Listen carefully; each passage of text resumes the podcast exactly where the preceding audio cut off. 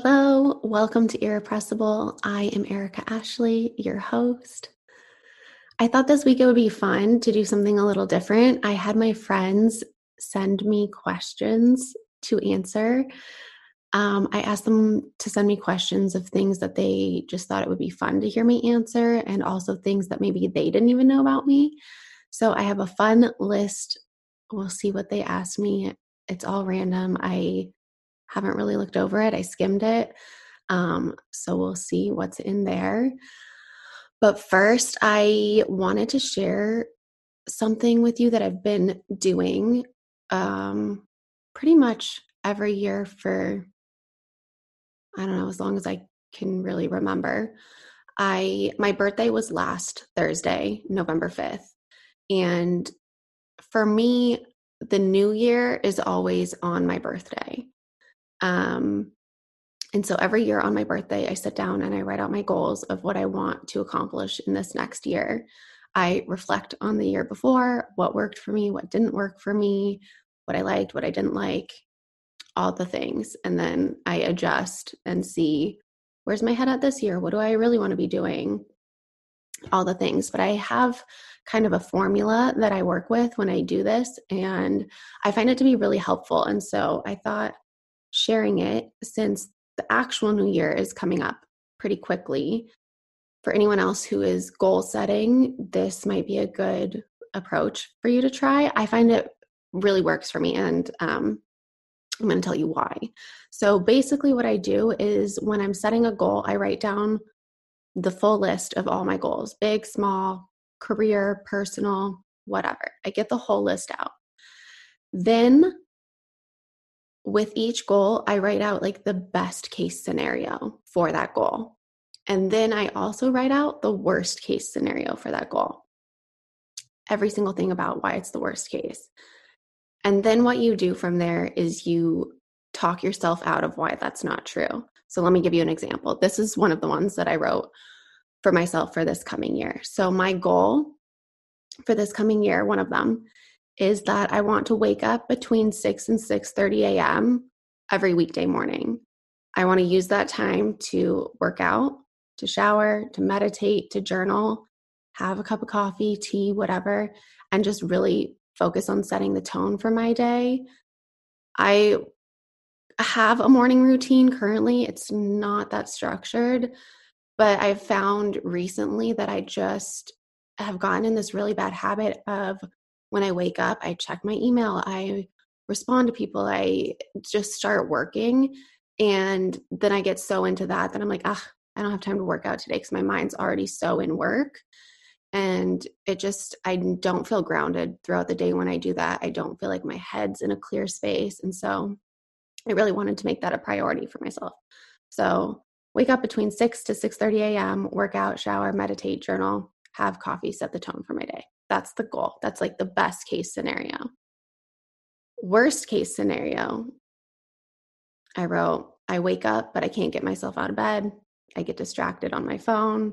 I feel too tired to work out. I have too many things to do that take priority over this, and the list goes on. So, those are all the worst case scenarios.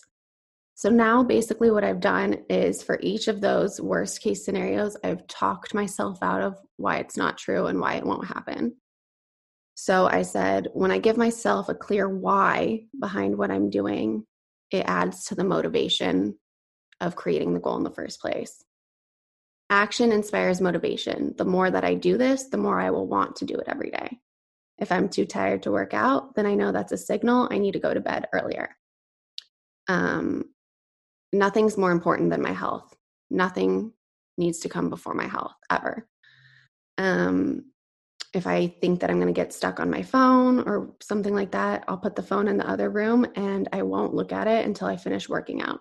I've found that if I bribe myself to do things, I get them done. So, for a while, when I was just not in the mood to work out, I usually really do want to work out every morning. But once in a while, I go through a phase where I'm just like, eh, don't feel like doing this.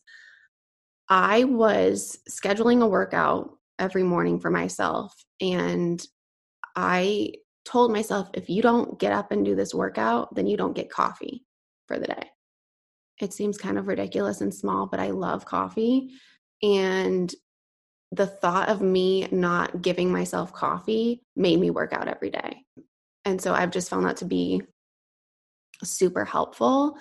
And it really has helped me get in the habit of doing a lot of things. Um, the working out is one of them.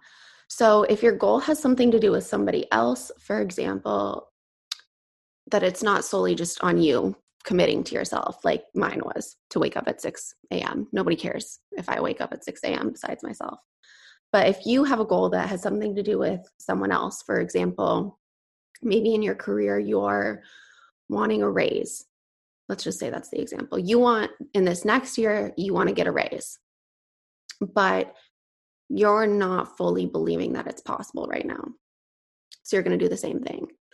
You're going to write out your best case scenario. I want this raise. I get the raise. Everybody's happy. Get specific, right? Then write out your worst case scenario. I don't get the raise. They don't think I'm deserving. They don't think I'll ever get a raise. Whatever it is for you that you think are the absolute worst case scenarios, get those out. Then you're going to write out why it's not true. So when it involves somebody else, you really have to bring it back to yourself. So find the areas of where you have recognized that you have done a good job in your in your work. So maybe you pitched something and they used it, or you wrote out the email that got sent out that brought in extra sales, or you were rewarded for this, or your boss gave you a compliment on something. Find really specific moments where you felt like you did a good job and you validated yourself and it was validated by other people. And then you're seeing like look i'm i am worthy. People are recognizing the work that i'm doing. I do quality work, I take pride in doing my work. And then you've kind of talked yourself out of the reason of why you wouldn't deserve a raise because you're like, here's a billion examples why I do deserve it. Look at the good work that I do. So I just thought that was a fun thing to share. I do this every year, like I said. And so I found that it's super helpful and it kind of just shines a light on where you have some limiting beliefs and it really helps you like pinpoint and just talk yourself out of them. Once you really start thinking about it, and for me, if I say it out loud, I'm like, well, that's stupid. Why do I think that? And then it becomes really easy for me to be like, well, of course, that's not true. So try it. Let me know.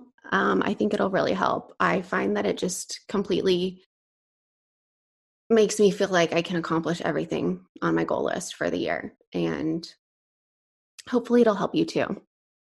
So there's a fun little tidbit of that. But now let's get to the fun questions. I, like I said, I really don't know fully what's on this list. I know the first question I pulled out because a number of people asked me the same question. And so I figured I would address it first. And then the rest I think are more fun. I don't know. Uh, we'll see. We'll honestly see. I have them on this piece of paper right here, and I'm just going to go down the list. So, the first question, like I said, a lot of people asked me this was that they wanted me to share my story of how I got here to, I guess, this exact moment where I'm sitting. When I thinking about this, I'm like, I have done so many weird, random jobs and things in my life. I you guys are in for a, a moment of like chaos and me explaining this. So, grew up dancing. I started when I was five, loved it, picked up choreography pretty easily. It came pretty naturally to me. I started uh, expanding, taking different dance classes, and pretty soon I was in like every single dance class. Loved it. When I was in middle school, I got introduced to theater and loved it. It combined dance with like performing, like it, everything about it was just like, oh my God, this is what I'm meant to do. And so I did um, dance and theater throughout high school. Dance, I did, I was on the dance team, I competed, um, and I also did theater. Um, I did musicals, I was in Anything Goes, I did just like a bunch of random fun things with dance. So that's kind of like the backstory of like the performance side of me. I just felt like very like being on stage and in front of people and performing was like just home for me. It was never I was never worried about it. I never had stage fright. It just I felt like was where I was meant to be. When I was in let's see, I was a senior in high school when I got my first job, like official job. Before that I had, I had babysat forever. My mom worked at an elementary school and she knew all the parents. And so I would always be asked to babysit for the kids, which I loved.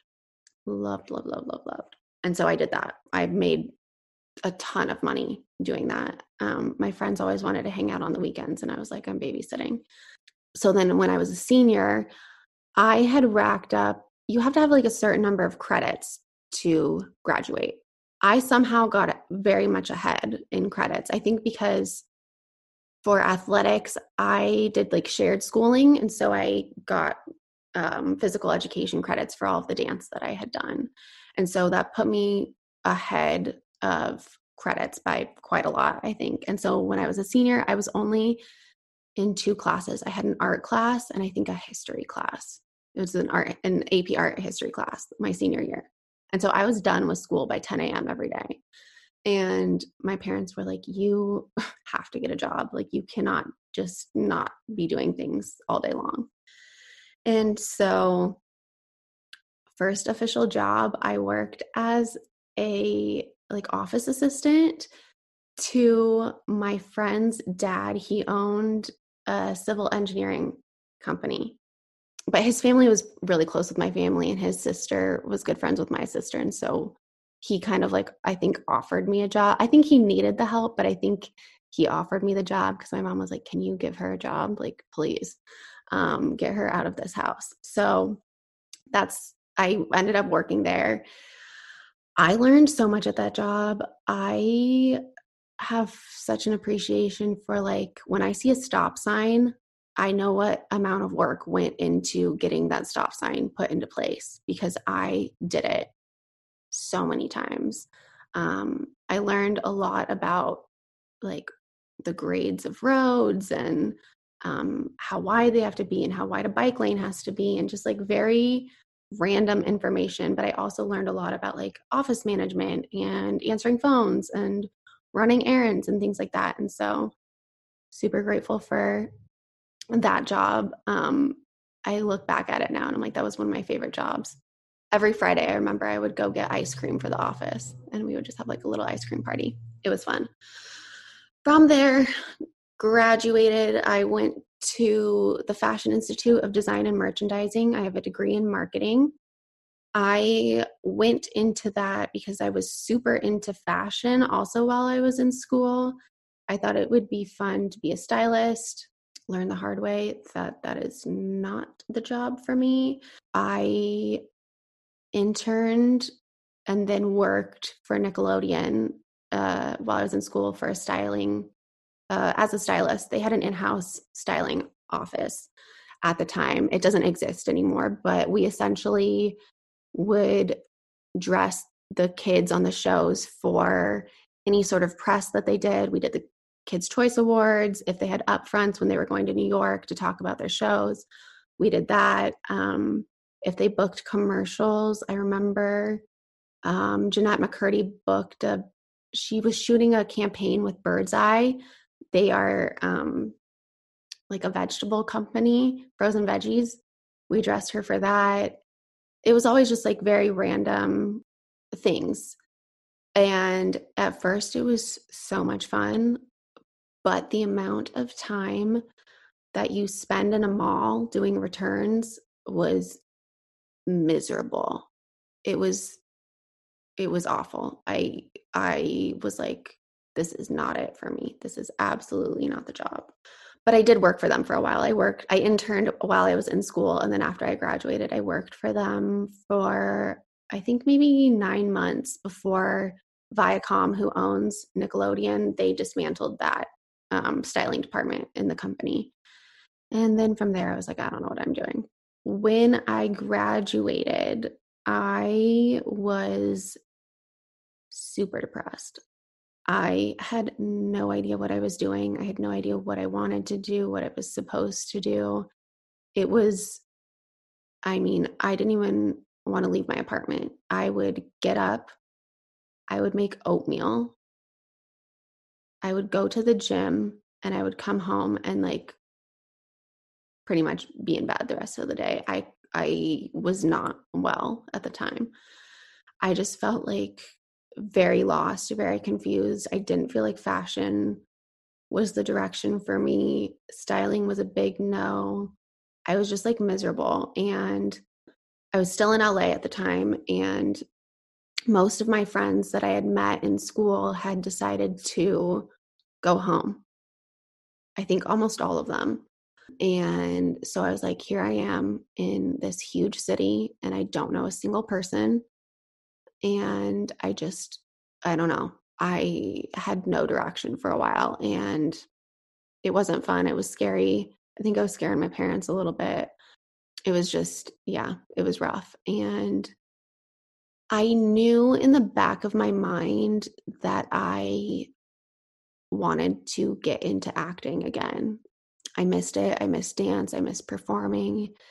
But I was super scared to tell my family because here I had just spent time going to school for marketing and working in fashion. And I wanted to be like, yeah, I don't think that was for me. Uh, there was a lot, there was a lot going on at the time with the depression and um,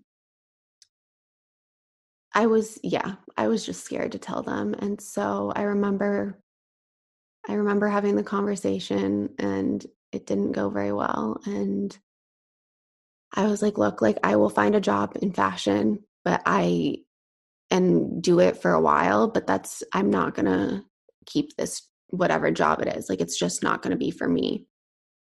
And so that was that was pretty much like what made them be like, okay, you can like you can pursue acting if you think that's what you want but you need a job. And I was like, okay. So I ended up getting, I was really close to getting this job that I actually really did kind of want at the time. It was for a new clothing company. I can't even remember the name of them, but they had a blog as part of their company with like a pretty big um, readership and they needed somebody to do copywriting for them and I feel like writing has always come pretty easily to me. Everybody in my family sends me emails and stuff to proofread before things get sent. So I I was pretty confident about it and then I made it to the final two. I knew it was between me and this one other girl for this position and they gave it to her and I was just like what the heck, you know? And so I ended up getting a job at Abercrombie at the flagship store at the Grove in Los Angeles. And let me tell you, that was, I think, the worst job I've ever worked. It was awful. And so the other thing, hold on, I've missed a whole section. Part of the reason I wanted to go into fashion, my mom owned a clothing boutique when I was growing up. And so I would go with her on the buying trips when she went to market in Vegas Sometimes she'd come to LA, but it was usually Vegas. I'd help her buy for spring, summer, winter, fall, style the store, window displays, all that jazz. I was like, I'm good at this, you know? So that was like a big thing for me with fashion. So getting the job at the Grove, I was like, I know retail. This is a piece of cake.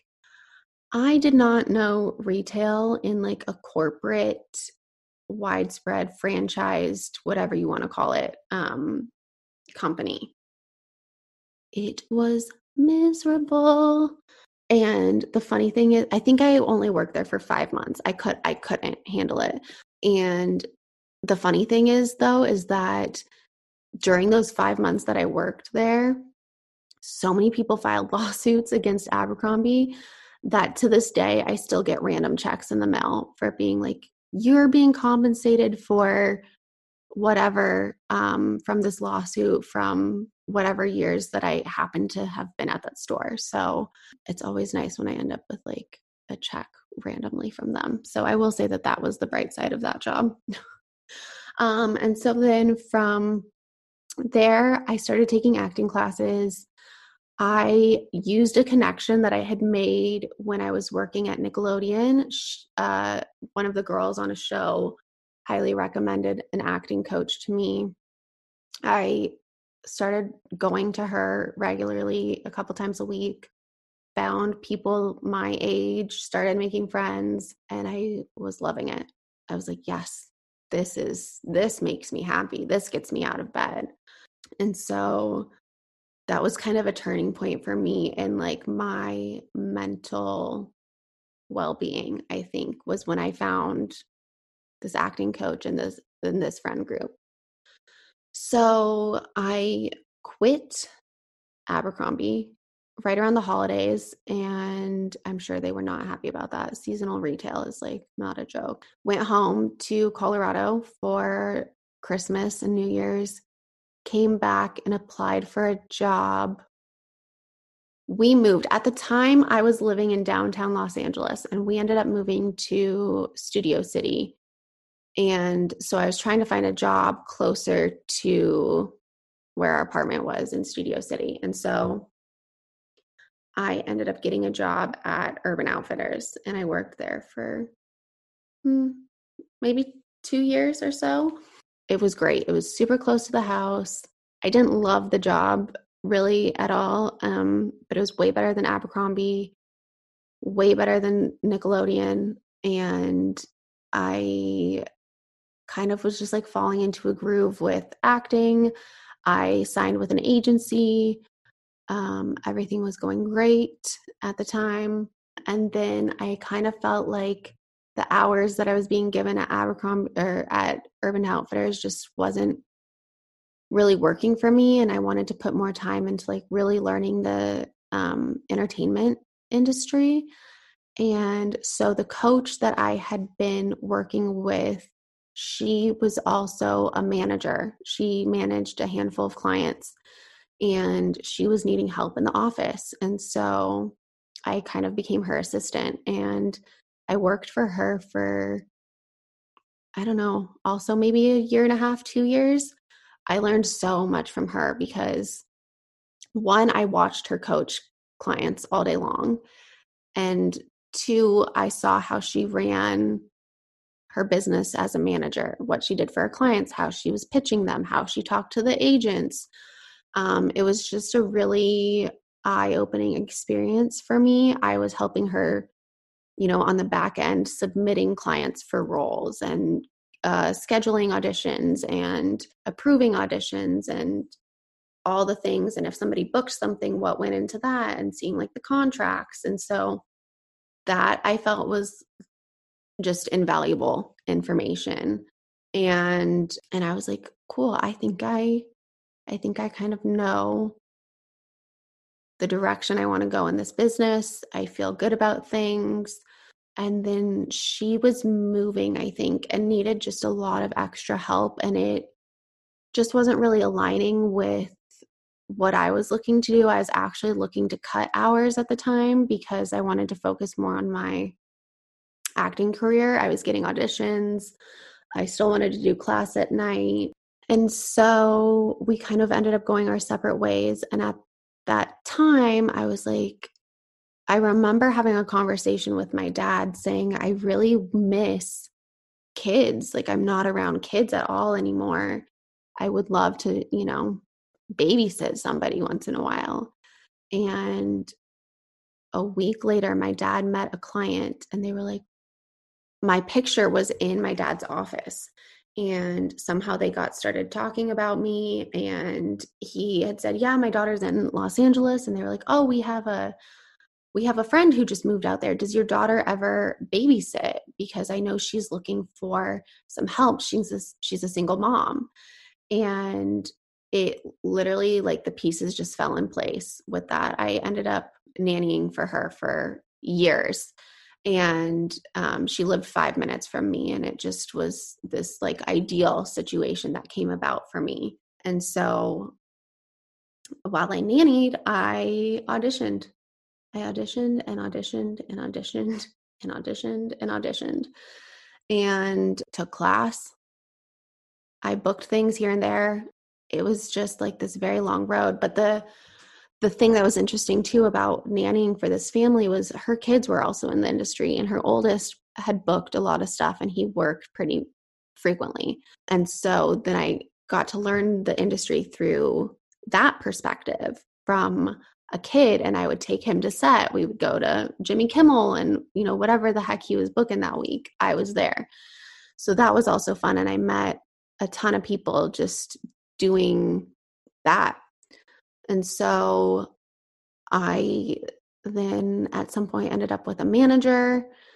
From there, I don't know, things kind of blur together because I feel like I've been doing the same thing in that like cycle for a while up until this pandemic, which I know I've touched on before, but um I was just feeling like I think a little um just down about like why hasn't this worked out for me yet? You know, if I was really meant to be doing this, maybe this would have happened already. And I was just questioning things. And I was still nannying at the beginning of this year. The oldest had booked a movie and it was a it's a big movie. And I was taking him to set every day. And I met all these people and we were on set all day long. And at first I was like, this is amazing. Like this is an incredible experience. Like, holy moly. And then as it went on, I was just like, ah, there's things about this that I don't love. There's things about it that I really, really love. But there were a lot of things that I also really, really didn't love. And it was kind of like this, I don't know, like stomach ache almost that I was like, what do you mean? What do you mean this might not be it? And I was just kind of like, I don't, I don't know. Um, and then we went into quarantine and I had literally been on set with him the day before quarantine started. I remember it was pouring and we were running running through the the studio lot in the rain and um I remember at the end of that day everybody was like the hand sanitizer was out and nobody really knew what was going on. So from there is really when like this podcast was born because I had time on my hands. I wasn't nannying because now she was at home with her kids all day long who were doing homeschool. So she didn't need me. And so I was like, I got to figure things out, you know, like I can't do this. And then I also had thoughts of like, if this pandemic goes on for three years and the industry is completely closed, like I can't put my life on hold for three years. Like I, I just can't. And so I started thinking about, well, what could I do and what do I like? And um, it was really kind of born out of this idea that when I was a kid, and even honestly still now, although I think this is maybe not as like good to say as an adult or like more frowned upon as an adult, but I remember very much as a kid being just fascinated by people and I would anytime we went anywhere, I was always listening to people's conversations always. Like we would go to a baseball game and I didn't care about the game. I cared about the people around me. What were they wearing? What are they talking about? Who are they? What do they talk like? I just I find people to be so incredibly fascinating and I think you can learn so much from people and just everybody has such a different experience and outlook on life and background and it's just it is mind blowing to me. It's just so fascinating. And I think that also plays into why I wanted to be an actor because I was like, you can be anybody. You can pull from all these people and be a totally new person. So I just have always had this fascination with people and how they choose to live their lives and, you know, listening to conversations. And I really loved podcasts. I al- I always felt like listening to a podcast was like the same kind of the same thing. I was listening to a conversation that maybe I wasn't supposed to be listening to, but learning so much about people. And that's really kind of where that where like the podcast bug kind of came from.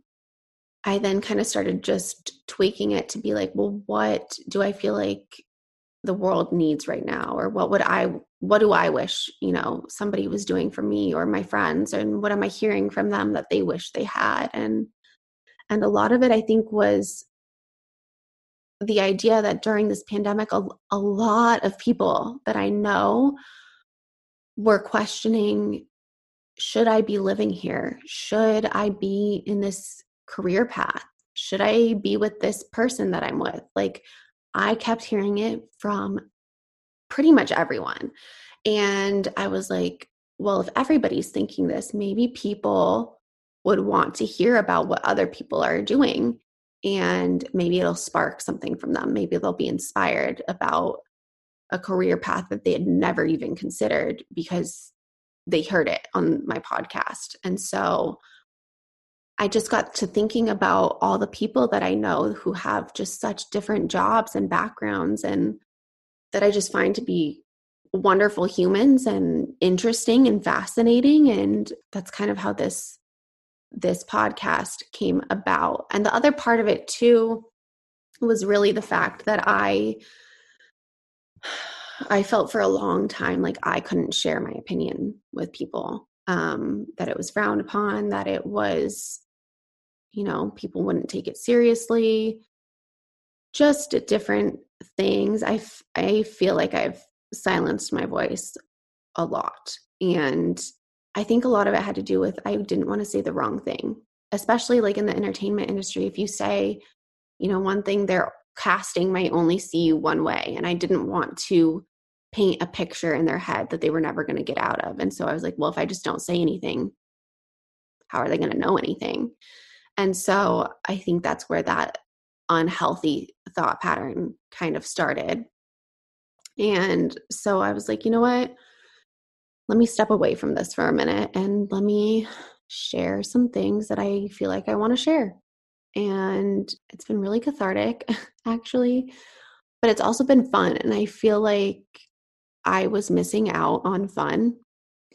I was so concerned with getting an audition that I I had friends who'd be like, let's go on a trip. And I'd be like, I can't go because I was petrified that while I was gone, I would get an audition or book something. And that's not for nothing because every single thing that I've ever booked was because I was out of town or um, I was out of town or I didn't really care about it. I remember I had one audition that came through. It was at like they sent it to me at like 7:30 at night and it was due at 8 a.m. the next morning for a self tape. And what that means is you have to put yourself on tape and send it back to casting. So you have to record this audition yourself and get it back to casting. Nobody is available on that short of notice. Like I had no friends in town. I had nobody to read the lines with me. It was dark. I didn't have lights at the time. Um, and I was just so irritated by the fact that I felt like there was just no regard towards me as a human being and anybody else that they sent this audition to because like people still have lives. Like I don't know. I just am really big on like you still have to respect people and their time. This felt like a complete disrespect to my time to me. Anyways, I first considered not doing the audition and being like, you know, forget it. But I was like, you know what? An audition is an audition, it's practice. I'm going to get up at 6 a.m. and tape this by myself somehow, somehow. And so I did. I got up at 6 a.m. I set up my tripod, framed it all on my own, and I had nobody to read the lines with me, like the other person's lines. And so I did the audition completely on my own as a monologue instead of having the other person's lines. And I was I I had no choice. There was no like at that point I was like this is what they're going to get. And I did it. I think I recorded maybe two takes of it and I was like this is what they're getting and I booked it off the tape. And so I think because there was no pressure on it. That's the other thing is like I was putting so much pressure on myself. Always pressure. How many auditions are you getting? Are you getting as many as your friends? Are you booking anything? How many holds have you been placed on? You know like it just became this like my worth was in everybody else's hands except my own. And that was becoming toxic for me. And i had to really reel myself back and be like this isn't healthy. Like this is not healthy.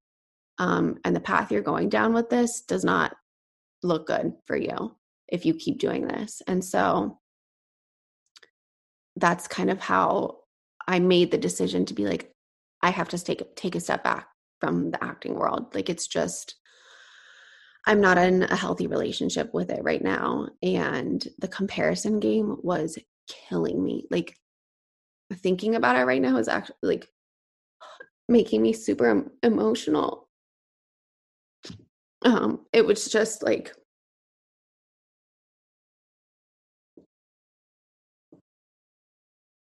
it was not healthy. And so as much as like there's a part of me that still really wants to be doing that there's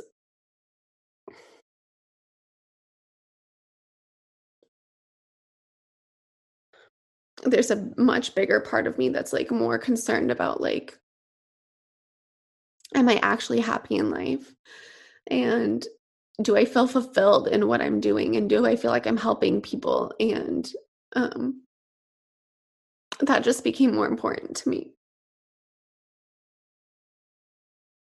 Oh my gosh. I've talked about this like a billion times. Like my friends and family all know this. I don't know why this is making me so emotional. But that's kind of where where I've gotten to like here. So for me, acting is like I'm not auditioning. I'm not I'm not in that world right now. And I know I'm like up, like sound upset about it right now, and I I am like just bringing up emotions. But the day that I made the decision to tell my manager, like, "Hey, I'm stepping out. Like, I'm done with this for a while. I need like a, a good break." I felt like I had lifted ten thousand pounds off my shoulders. Um, it was not easy but I know it was the right thing to do. And I feel so excited to finally be in control of something for once. I think for so long, like, especially in an industry that relies on everybody else to book you for a job, it's so easy to just want to people please and to do everything for them and now that I have this and it's like I feel like I'm in control of something, I feel so much better. Like I can't even describe to you the difference this has made in my in just like my mental health. I'm very much somebody who does not like being told what to do. My entire life, my mom would tell me do your homework. And the more she would tell me to do my homework, the less I wanted to do it. It's just it's always been a thing for me. I do not like being told what to do. And so in the acting world you're constantly being told what to do. So it's kind of funny that like i thought for so long that that's what i wanted to do. And i'm also not saying that like i will never go back to that industry because there's a good chance that i might i'm just saying that like my experience lately was not healthy. And it's not for the sake of anything anybody else had done. It was just me and where I was at mentally and the self dialogue I was having with myself wasn't healthy.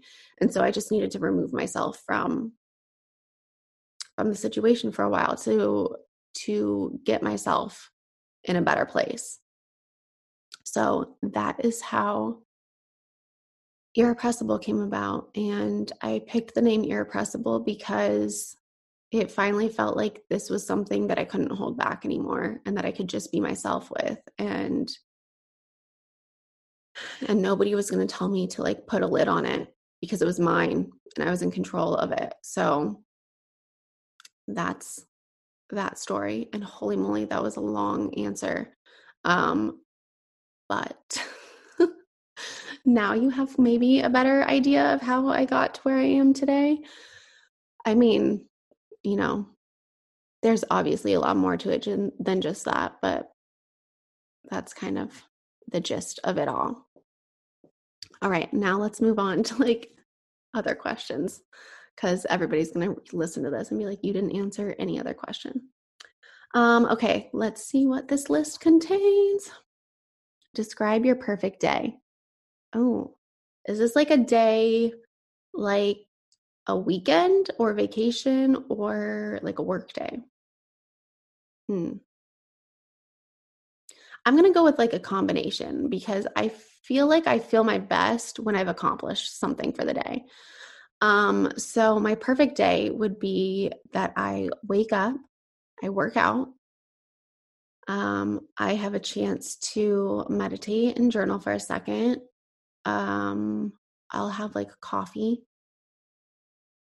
I love coffee in the morning, you guys, like so, so, so much. Um, an almond milk latte is where it's at for me. From there, hmm, I would love to probably get work done in the morning. I feel like I'm more of a morning person than a night person. Yeah, by the end of the day, I'm usually, my brain doesn't work anymore. So I would use the morning to just get some work done.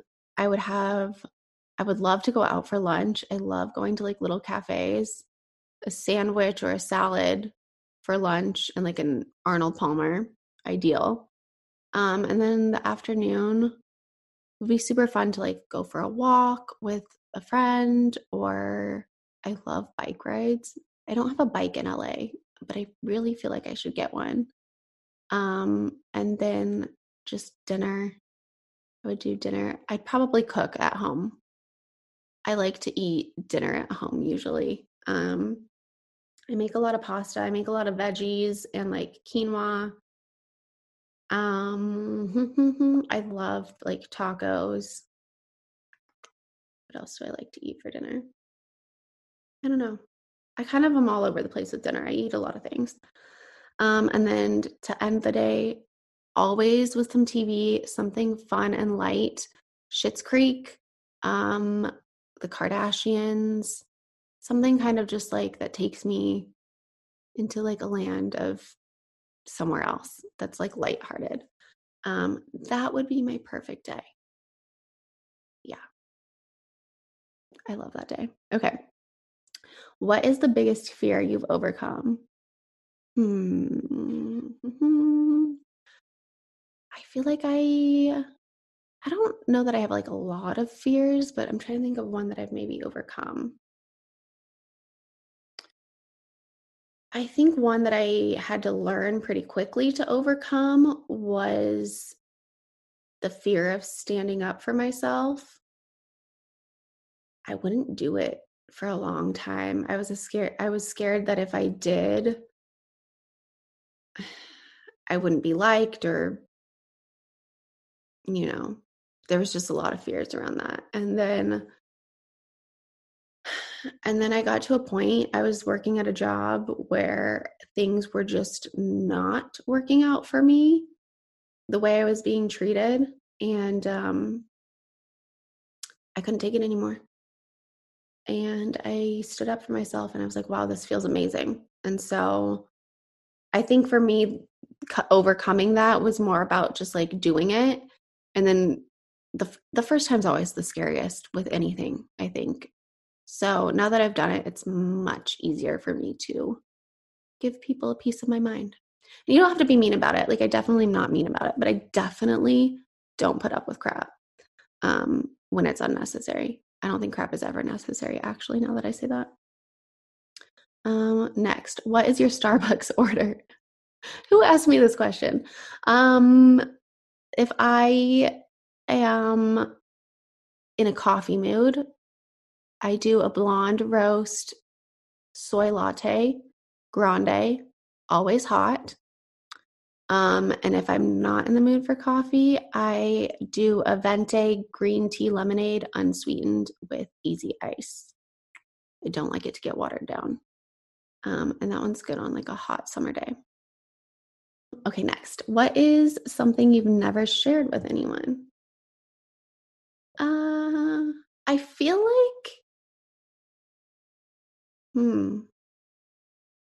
I feel like most things I've shared with at least someone, I think. But I'll share a story that I think maybe only my parents know. When I was in college, I also interned at I interned at um, a PR firm, a fashion PR company, which I also thought for a while I wanted to do. Let me tell you, they were so incredibly mean. The I think there were 3 women in the office. And basically so at this PR uh, firm what they did was they represented like designer brands and it was their job essentially to get like celebrities into them for a red carpet or um, an event or just to be photographed in or whatever and so there were a lot of high end designers in this company. We did shoes, there were um, jeans, I remember, gowns, kind of everything, jewelry, I think.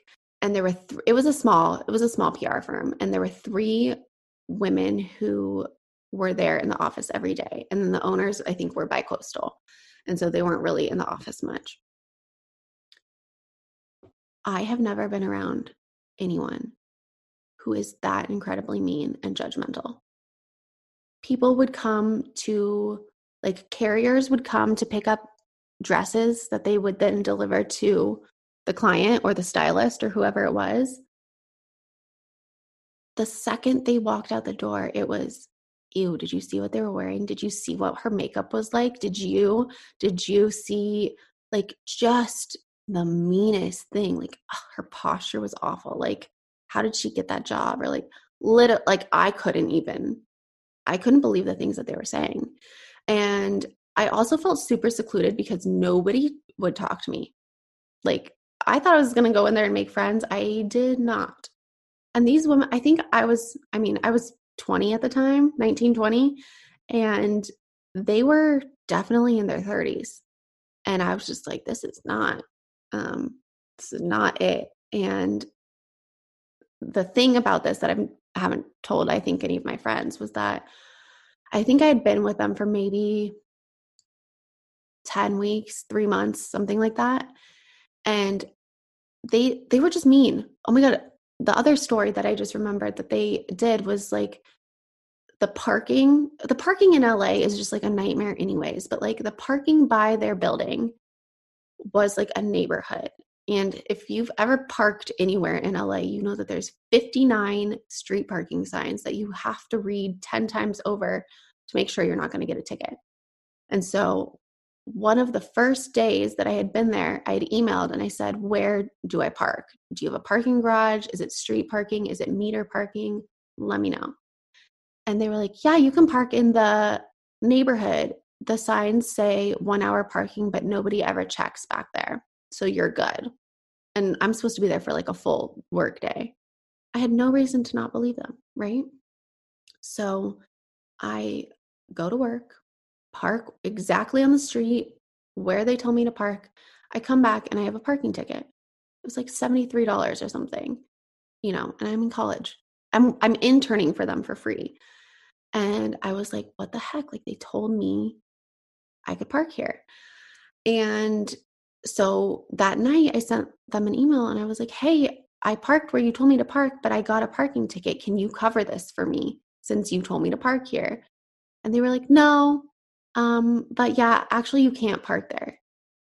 And I was like, did you literally just do this to torment me? I don't know. I still don't have an answer to that. But, anyways, the part of this that I didn't share with anybody is that I think about three months into this internship, I was like, this is not it for me. No amount of free designer clothes makes this worth it. I wasn't getting paid, but I was coming home with like designer jeans and clothes like daily. Um, and I was like, this just, this is not worth it. And I was miserable. My stomach hurt every time I would go there. And I remember the day that this happened, I was organizing shoes. Uh, somebody had dropped off a bunch of shoes that had been pulled for a shoe. And so I was putting them back in their spots. And I was confused about the name of one of the shoes because two of them are very similar and they're in Italian and it, it's just confusing. And so I asked one of the girls for help and she literally looked at me like I was stupid and um and she was like just I'll finish this go do the jeans in the other room and so I did. And I was in the other room by myself and I left the door open and I could hear them down the hall in the other room talking about me just being incredibly mean about me. And I was like, I I cannot do this. I cannot do this. And so I this is terrible. I I put the shoes in the wrong box on purpose because I was so mad. I was like, good luck to them trying to find these shoes. And I grabbed my stuff and I walked in the room and I was like, I have to go. And they're like, Oh, you're gonna go to lunch? That's fine. And I was like, no, like I'm going and I'm not coming back ever. And I went down the stairs and I walked out. Um, I don't recommend just walking out on a job, but I couldn't stand it. I was miserable. I think I was like making myself sick every time I went there. And it was just, there's just some things that are not worth it. That for me was one. And I was like, I'm done with this. I never want to see you again. Um, and I knew also, I was like, PR is not for me. This is not, it's not for me. Okay, rant over. Um let's see. Next is what does self-love mean to you? Ooh, I feel like I kind of just explained that in that one, but I feel like self-love is just prioritizing yourself and making sure making sure you're talking to yourself in the way that you would talk to a friend or um, a loved one. Like we would never be mean to a loved one, so don't be mean to yourself and really just checking in with what you're needing and are your needs met. That's become a big one for me and i think i'm pretty good at pretty good at it lately. Um yeah. So prioritize yourself. Describe yourself in three words. Hmm. I would say that i am ambitious kind and pretty level headed. Like I'm I'm pretty level headed about things. What do you feel your purpose is? I think you know, I think a lot of people spend like their whole life being like what is my purpose in life or what is the purpose of life? I don't know if I can pinpoint like I am supposed to have this exact job. But I think that my purpose in life is helping people and inspiring people and letting people know that they're not alone and that there's always going to be somebody who relates to them and just really helping people get on a path in life where they feel like they're their happiest and truest best self. I don't know fully what form that looks like of how to i want to go about doing that but i feel like i feel like that's kind of my purpose it's just helping others.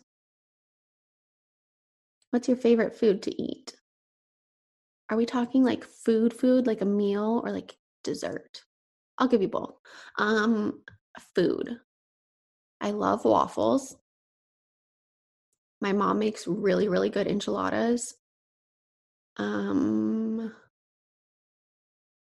I love salad. I think if somebody was like, if you had to live on one food for the rest of your life, what would it be? I would probably pick salad. Um, you can just do so many different things to it. But if we're talking like dessert candy situation, sour candy all day long, all day long. Give me all the sour Skittles, Sour Patch Kids. Um, yeah, I'm addicted. I can't have it in the house because I just I I eat it all so quick. Halloween this year was, I mean, I ate so much candy. Oh my gosh, I ate so much candy. what do you do to stay healthy after I just said how many sour Skittles I eat?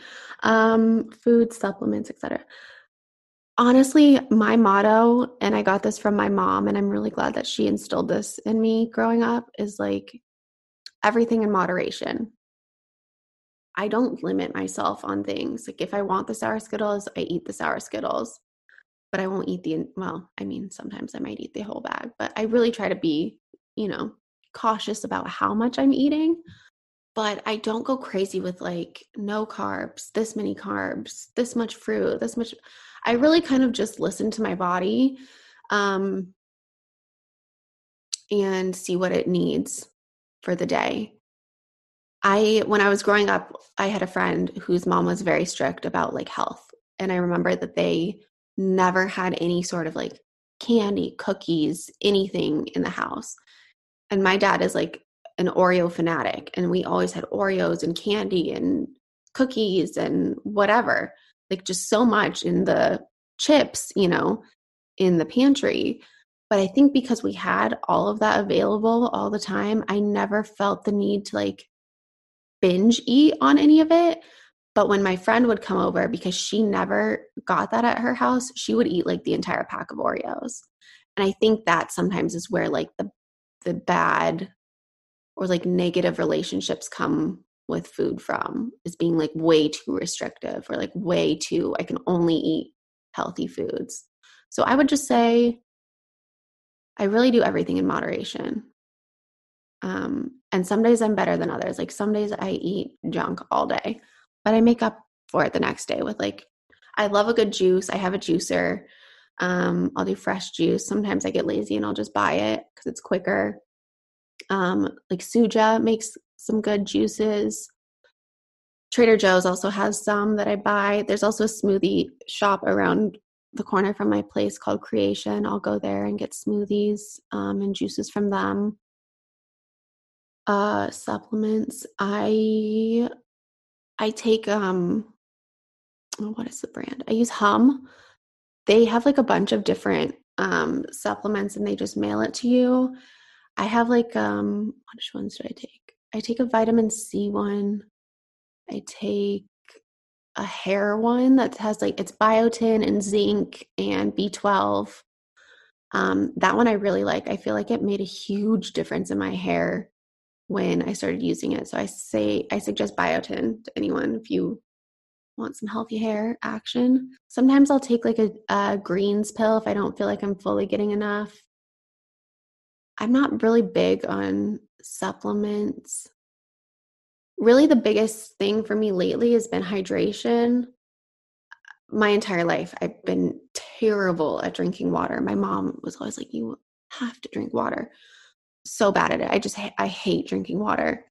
Um, so I've been trying to be better about that. And then uh, in Jessie Yarborough's episode of my podcast from a couple weeks ago, she told me about electrolytes, and so I did a bunch of research on should you be drinking electrolytes and are they good for you and whatever and so i found a company that i really like they have the least amount of sugar um, they're non-gmo they're vegan they're all the good things and they don't have fillers and stuff in them. So i've been using those and i had like i've told i think 10 people about it and they've all bought it and told me that it's amazing. It's Nuun. it's n-u-u-n for anybody who's interested.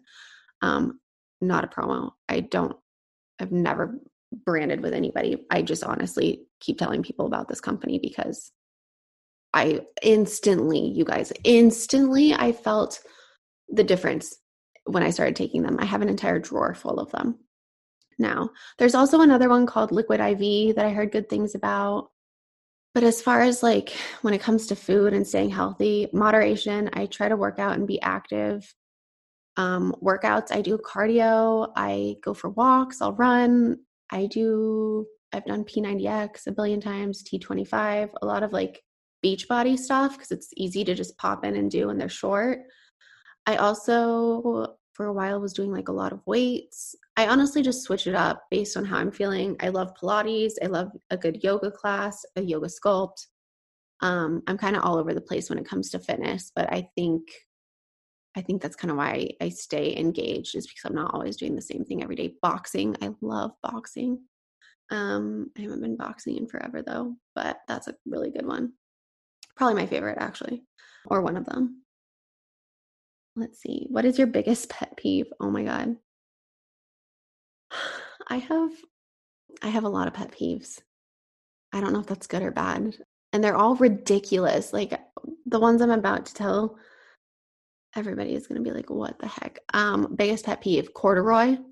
I can't stand corduroy. The texture of it, the look of it. it just makes me cringe.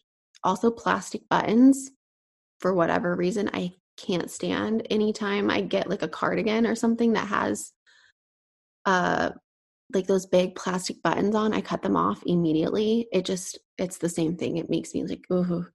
Another pet peeve I have is when people call air conditioning AC. I don't know why. It just like it's like nails on a chalkboard to my ears. Uh, when people name their cars makes me crazy. Again, I don't know why. I think that's the thing about pet peeves is like there's no real reason behind them, but those are just some of them. Yeah, I don't know. Weirdo. What is your heart calling you to do in 2021? Oh, I love that question. I think really just focus on on creating and how can I create and be creative to help other people um, and to spread that to the most people that I can. Um, yeah, to just make a difference, a positive impact for other people, I think would be is really, really the biggest one for me in whatever form that may come about. I don't know. Don't know what that looks like yet, but I think, I think that. What is your quirkiest trait? Well, if you ask my sister who I live with, she's probably has she probably has a list like a mile long. My quirkiest trait. I do I do this thing when I get really cold wherever I'm at, if I'm in the kitchen, the bathroom, like the hallway, wherever, I don't care who's around. I will just run in place like really really fast to try and create like heat in my body and it looks ridiculous and she makes fun of me for that one for sure, but it works. Like if you're cold and like the heater's not on or like you're somewhere I mean, I don't know that I would do it in public, but definitely in my house all the time. I'll just like really start running in place, like high intensity running in place until I'm like out of breath and then I'll be warm. Quirkiest trait. Yeah, that's a quirky one. I think. The other thing I do, I don't know if this is a quirky trait, but like it could just be like an annoying sister thing, is if I feel like I need attention, I'll go to my sister's room where she usually is and I'll stand in front of her mirror and I'll just make really weird faces at myself until she acknowledges me. I think she purposely ignores me to get me to stop, but I do that one a lot. I don't know if that's a quirky trait or just like an annoying sister thing for attention. I don't know. I find it funny. What is the craziest or most daring thing you've done? Mm, I don't know that I would really consider myself to be like a crazy daring person. I don't have like I have zero desire to ever go skydiving or swim with sharks or anything like that. Like I'm good. I don't I really don't need to do that. But the craziest or most daring thing you've done. I think and I've actually done this a lot and I think other people would think this is maybe daring. I think I just don't think before I do it. Um, and I've done this to numerous people. So, like I said, I for a while worked at Urban Outfitters. I worked at the Urban Outfitters that's in Studio City. And a lot of celebrities come to that location. I had no idea. Um, and I remember one night, um, Keegan Allen came into the store and I checked him out. I think he bought like some shirts or something. He played, for anybody who doesn't recognize that name, he played Toby on Pretty Little Liars. And I think it was maybe they were still in production on Pretty Little Liars, I remember. And this was towards the beginning of when I was, I had just signed with um, an agency and I was kind of really just stepping my foot into the acting world. And he came in and I don't know what came over me, but uh, as I was checking him out, I was like, hey, I'm going to write down my phone number and give this to you. And can we please go to dinner? And I, I just want to talk to you about life. I don't even think I said acting. I was like, I just want to talk to you about life. And he looked at me like I was not like I was crazy, but I think he was just shocked that I asked him that. And he was like, well, what time do you get off work tonight? And I was like, 10. And he was like, meet me at um, Greenblatt's Deli in Hollywood at 11. I'll see you there. And I was like, what did I just, like, what did I just do? Um, but I really just wanted to talk to him. Here's somebody who's like been on a show for years. Um, how did you get an agent? How did you get in? What did you, you know, tell me? I, and I didn't do it in like a, I think the thing of why it's daring is because I never did it in a way of like, hey, I want to just like pick your brain about something. I always did it in a way that was just like genuine, like I wanted to get to know them and just like have a conversation. Um, and so I think that's why that worked out for me a lot. I did that with a lot of people. Um, so I ended up, yeah, I met him at Greenblatt's Deli. It's off of Sunset and mm, what is that street? I don't know. It's over by like I think the Laugh Factory. I think it's still there. Um, we had tea. He ordered me green tea that night, but that was fun. I also did that another time when I was in college. I one of my friends had her mom had come to town and we went to dinner in Beverly Hills. I went with them. And Kyle Richards was sitting at the table next to us. And what restaurant were we? I think we were at like Villa Blanca or something, which I think is one of the housewives restaurants. I don't know. I've never watched that show, but I think it. I think it was. And Kyle Richards, uh, I knew had opened a store that was literally right down the street from where we were eating. I don't. Again, I don't know what came over me, but I grabbed. I had business cards at the time. I always had business cards. That's another thing. It's so funny. I was always giving people business cards. I grabbed a business card and I went over as we were leaving and I was like, Hi, I am in school at the Fashion Institute of Design and Merchandising. I'm about to graduate with a degree in marketing. I would love to work for you. Um, please call me. I specialize in like, I think I listed off like store displays and da da da. And um, she was very nice about it, but I, I've done that a lot. I just like randomly either pitch myself to people or like just make friends with random people. I don't know if that's like daring, but I think I just have sometimes like I have a filter that doesn't I don't know. I just don't have a problem like going up to people, I guess is what's daring, but I think some people are more hesitant about that. I don't even know if that answered the question. Like I said, I'm not a crazy or daring person. So to me, that feels like maybe kind of the craziest thing, at least that I can think of right now. Um, what is your biggest strength, biggest weakness? biggest strength, I would say I'm so organized and I remember everything. Um, and that is really helpful. Like my brain has never let me down. I remember everything and I hate clutter. So always organized, always have my planner, always know what's going on. Biggest weakness, um, I'm impatient, super impatient, super, super impatient. Um, okay, and then this is the last question. Would you prefer to have plans or do you go with the flow? Hmm. I feel like I'm a good mix of both. I love structure, I love routine, but I'm also not like crazy neurotic about it. Like if the plan changes, I am okay with that but I also do like having plans. I think it's just dependent upon the situation.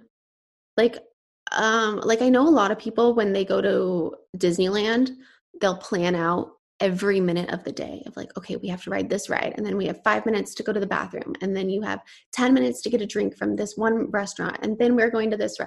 I am not like that at all. Like things like that and like most things I'm like yeah, like let's just see what happens but for like my day to day, I do like having structure and a schedule. It just keeps me more on track. So I feel like both. Good combination of both. Okay. That was a lot of questions. That was a lot of talking. Um I'm these questions that my friends sent are awesome. Thank you guys for sending these to me. I hope that something in there was sight is was insightful for you. um, and that I hope like maybe if you didn't know that much about me, hopefully you know some more things about me now. Um, I really do just want to create this like little community and um, I want you to feel like you know me and can trust me and all the things. And so this was important for me to do because I think when you open up to people, um, it just creates like a safe space. And I love I love listening to other people open up and talk about their stories. So hence this entire podcast and why I have every single person on this podcast is to listen to their journeys. So, with that being said, I hope everybody has a wonderful, wonderful week, and I will see you next Tuesday.